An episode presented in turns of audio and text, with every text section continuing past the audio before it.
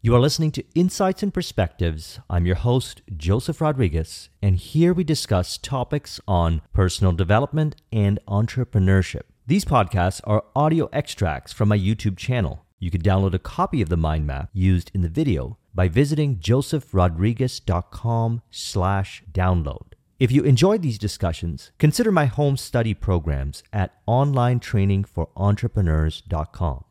In today's Neville Goddard conversation, I'd like to discuss how others appear to reflect what we once imagined. Now, I want to do this in a way that has never been done before in relation to this quote. He says, You rise to a higher level of consciousness by taking your attention away from your present limitations and placing it upon that which you desire to be. So I like to say that attention appears to go in a direction to reveal what was once imagined and no shame or condemnation. Now is where all the power is. So, what are we imagining now? Is it from the premise of fulfilled desire? See, I believe the key to a wonderful life full of harmonious relationships is both acceptance of that end and allowing your attention to remain on what is related to that end. Then, operating from that state includes what you do, not do, all that happens naturally to reflect that state in a flow based way. To enter in that state of fulfillment, where everything flows in an ideal way for you, we apply what he says here. You must imagine that you are already experiencing what you desire. That is, you must assume the feeling of the fulfillment of your desire until you are possessed by it, and this feeling crowds all other ideas out of your consciousness.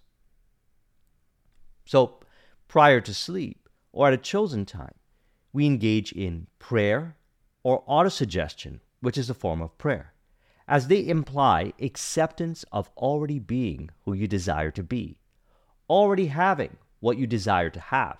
Mark 11:24. Therefore I tell you, Whatever you ask for in prayer, believe that you have received it, and it will be yours. You have received it, as in, you already have it. Then, some way, somehow, everything plays out ideally automatically to actualize what you have accepted as true. A recent example was I was in California this week. And as I look back to the start of the week, I saw all the events and all who played the roles in the events were in perfect sync. I went into the week with the intention of having a number of client conversations and recording them for the upcoming videos, which I'm planning on sharing as testimonies to applying everything we discuss on this channel. And it was back to back while I was there. My schedule, that is. More than it has ever been in my life. Yet it all worked out ideally by releasing control and allowing.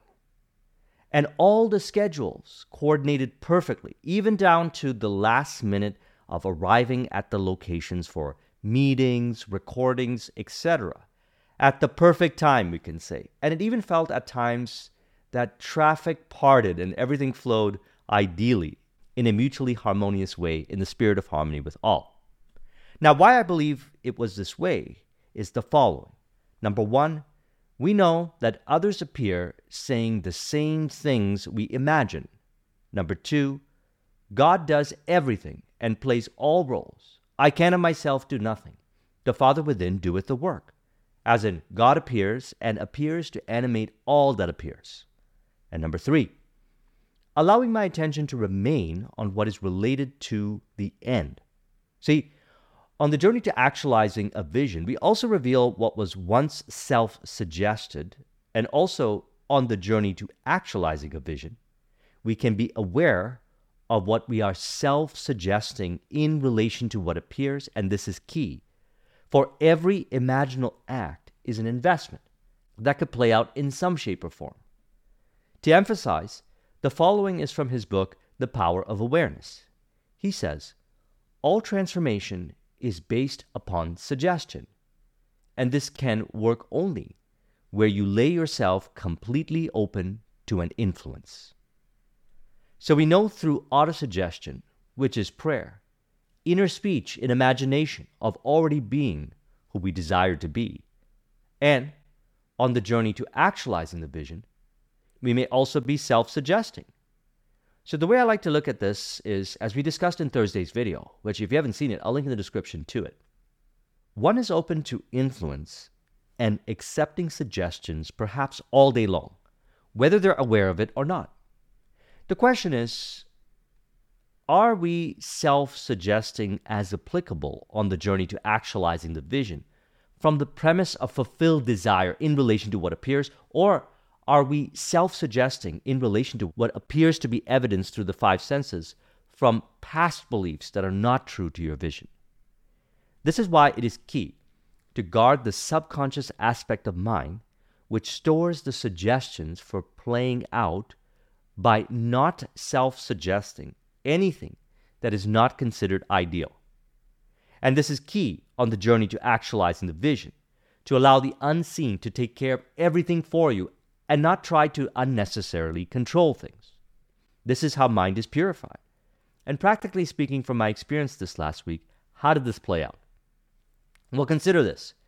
One is suggesting to themselves what different experiences in the world mean to them during the journey to actualizing the vision.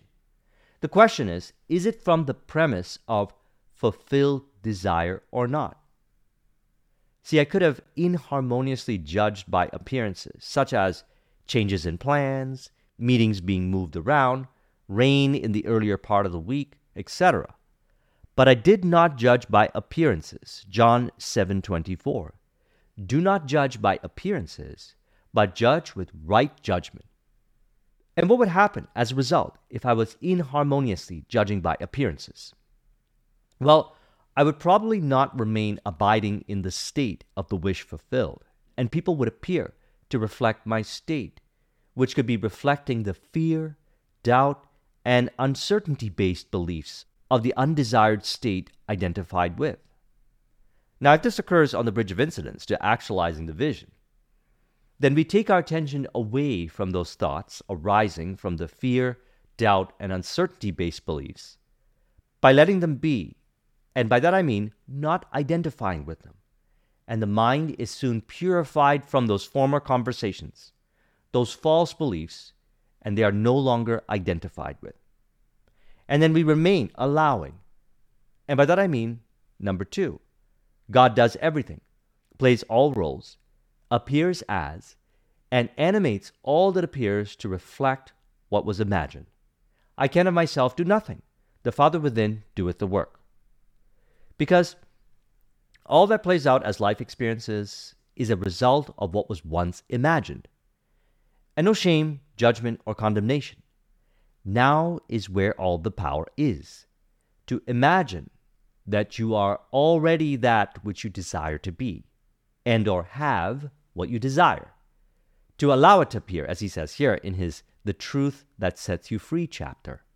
He says, The drama of life is a psychological one, in which all the conditions, circumstances, and events of your life are brought to pass by your assumptions so there's no one to change but self. The one cause within is related to in imagination and thus appears that way it is related to. Others thus appear to reveal what we imagine in our relationships.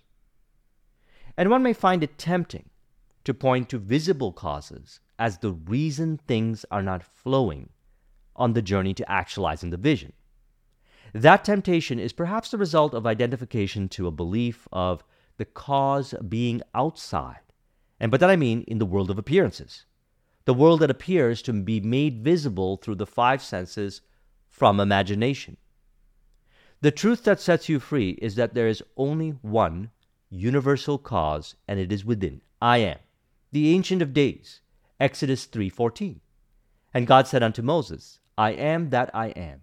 And he said, Thus shalt thou say unto the children of Israel, I am hath sent me unto you. It is what is imagined of the one cause that appears. Again, I can of myself do nothing. The Father within doeth the works. So then, what do you say of the I am within you? It is revealed in and as the outer expressions of life. And again, no shame or condemnation, as one may not have consciously intended to imagine life to be in an undesirable way. So we put off that former conversation now and order our inner speech from the premise of already having via any form of autosuggestion, as he says here. The great secret is a controlled imagination and a well sustained attention, firmly and repeatedly focused on the object to be accomplished. It cannot be emphasized too much that by creating an ideal within your mental sphere, by assuming that you are already that ideal, you identify yourself with it and thereby transform yourself into its image, thinking from the ideal instead of thinking of the ideal.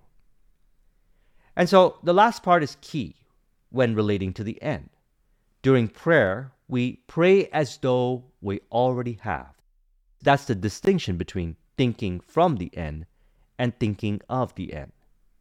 So, again, from my experience, if I'm not thinking ideally in relation to what appears, I simply put off the former conversation by acknowledging that I already have what I desire. For example, I might say, God's thoughts are higher than the current thoughts, or it's done, or thank you, or ideal now. To capture and abide in the feeling, and it's done. Then things appear to move in harmonious ways, all roles are played to reflect what is imagined. And I release what appears as individual control, which the appearance of that is the result of identification to a past untrue belief. This purifies the mind from that belief and allows God to take care of everything.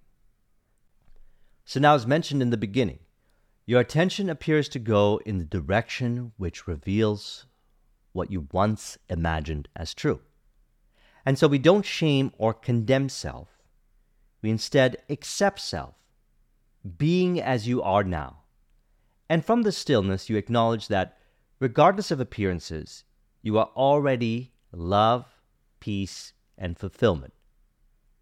This allows your attention to appear to go in the direction of what is related to the vision, while God, which is the all mind, beyond the individual mind, takes care of the rest, behind the scenes, we could say.